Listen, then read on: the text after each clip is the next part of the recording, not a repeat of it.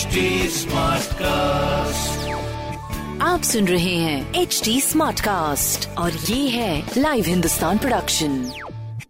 हाय, मैं हूँ रघुराज अफ्तार, आप सुन रहे हैं कानपुर स्मार्ट न्यूज। इस हफ्ते मैं ही आपको आपके शहर की खबरें दे रहा हूँ। सबसे पहली खबर आपके लिए, आज से दस रुपए में कर सकेंगे मेट्रो सफर। एक बार टिकट लेने पर नहीं होगा रिफंड। हर टिकट की स्पेशल बात ये होगी कि वो क्यूआर कोड युक्त होगा।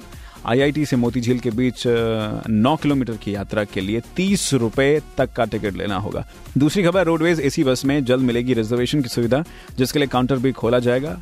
ये रिजर्वेशन ऑनलाइन बुकिंग के थ्रू घर बैठे भी कराया जा सकता है, जिसका लाभ आप नए साल से उठा सकते हैं। तीसरी खबर, चंद्रशेखर आजाद मार्ग चौराहे से बैराज मार्ग की कनेक्टिविटी के लिए फ्लाईओवर बनाने की सहमति हुई है।